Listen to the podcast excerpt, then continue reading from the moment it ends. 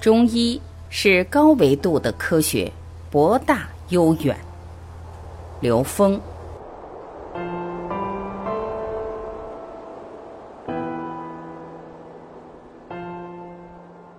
中医是高维度的科学。很多人说中医不科学，其实是因为他并不了解更高的维度，也不了解中医。中医其实是在更大的宇宙空间里具有更完整的科学属性。疾病是一种不自然的能量平衡。我们看到的一切存在都是能量的相对平衡，所以自然中的存在都是能量的相对平衡。而疾病是一种不自然的能量平衡，这种不自然能量平衡也是一种存在，病灶也是一种能看到的现象。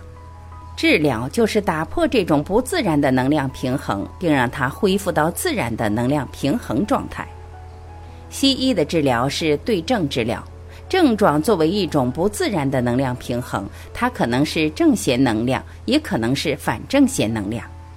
如果这个症状是一个正弦能量特征的，它的对治就是用一个反正弦波，这两个波一遇到就抵消了，抵消了症状就没有了。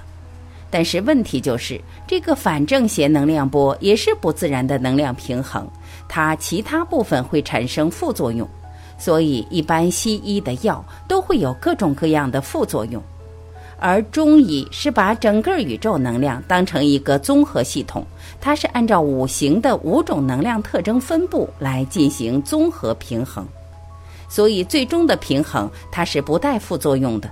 它是以整个能量的平衡而成的一个平衡的相，从而使身心达到一种健康的状态。穴位和经络是一种全息的宇宙生命观。我们知道天上的星星是高维能量在三维成像的焦点，实际还有一种类似的焦点，就是我们的穴位。我们身体的高维能量在三维上成像的焦点就是穴位。同一类能量焦点的连线其实就是经络，而且经络和星空也是对应的，这就是我们老祖宗这种天人合一的逻辑，也是宇宙全息的另一种描述。通过穴位和经络的治疗方法，就像是在胶平面上做平铺处理。我们中学时都做过透镜成像实验。通过穿过透镜的光线成像，我可以加大、缩小某一个光通过的量，来调制成像的平衡。经络和穴位的治疗就等于在平铺面上做成像的处理，通过同一路径的经络和穴位的针灸和按摩，让身体的气血达到一个平衡的状态。中医还有一种更深层的方式，可以在时空上做治疗。因为中医是符合五行的第四维能量分布，中医治疗有一个概念叫子午流注，就是说人身之气血周流出入皆有定数，都是按照五行能量特征分布的。运用这种方法，可以推算出什么疾病应当在什么时辰取什么穴位进行治疗。人的心肝脾胃肾对应的是五行能量的分布。任何一个位置一定跟时空点是相关联的，在某个时空、某个时间点上治疗，它可以事半功倍。时间把握不对的话，可能不但治不好，还会把病搞得更麻烦。这就是子午流注的特点。中医可以通过八字预测疾病，这是从更高维度看一个人一生的能量分布。另外，中医还有一个精妙的地方，它可以找到纵向能量跟横向能量分布的焦点的那一刻。我们人所体现出的相，其实是高维能量时空在三维能量时空中的投影。所以，出生那一刻就是我们的八字，这个投影的相是独一无二的。通过这个八字，就能知道这个人这一辈子什么时候得什么病，什么时候遇到什么人，甚至遇到什么事儿。因为他是从更高的维度看到的这个人的一生的能量分布关系，这就是我们老祖宗的干支哲学。所以，很多中医看病先问一个八字，就能知道你在这个年龄段，在这个时间点大概该得什么病了。这是中医理论里边的另外一层。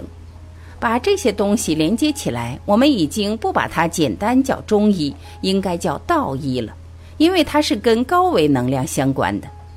所以中医有三个层次，中医的下医只是会用三维物质世界的方法治病的，那就根本比不过西医，因为西医对物质世界的穷尽的研究范畴，比现在中医所能涉猎的范畴广多了。在三维空间，在物质空间，因为中医发生的那段时间，整个物质世界还没有现在这么丰盛，所以不能像西医这样在物质世界的解决方案上那么精准，和在现象上的那么有效。中医的中医是超越三维的，可以用高维的能量时空关系来解决三维问题。那么中医中的中医一定是修炼的人。他一定能够把中医的传统理论里面跟高维空间连接的感知哲学所有留住活性的用到现实。中医中还有上医，上医是能够感受到整个宇宙能量分布和宇宙时空关系的整体性的人。所以上医是医国的，中医是医人的，下医才是医病的。由此从这个格局来看中医。其实中医并不应该，而且也不需要在治病的这个层面去跟西医拼。中医本身是可以让人不得病，让人活得健康，在得病前就让人生活的状态有所调整。不能按西医的思维去学中医，但有些人学中医是按西医的思维去学中医的时候，他就没有办法学到比西医更高维度的东西，他的优势就没有了。我们很多的中医教学是用西医的方式在教学，就学不到中医的本质和精髓。而中医的精髓完全在于通过修炼跟高维实践连接。如果不会高维实践，你想当一个真正的好中医是不可能的事情。只是按照西医知识传授的方式学到的中医，叫不叫中医呢？那我们全且叫它西式中医。就它的维度，它超越不了西医。在这个层次上学出来的东西是超越不了西医的。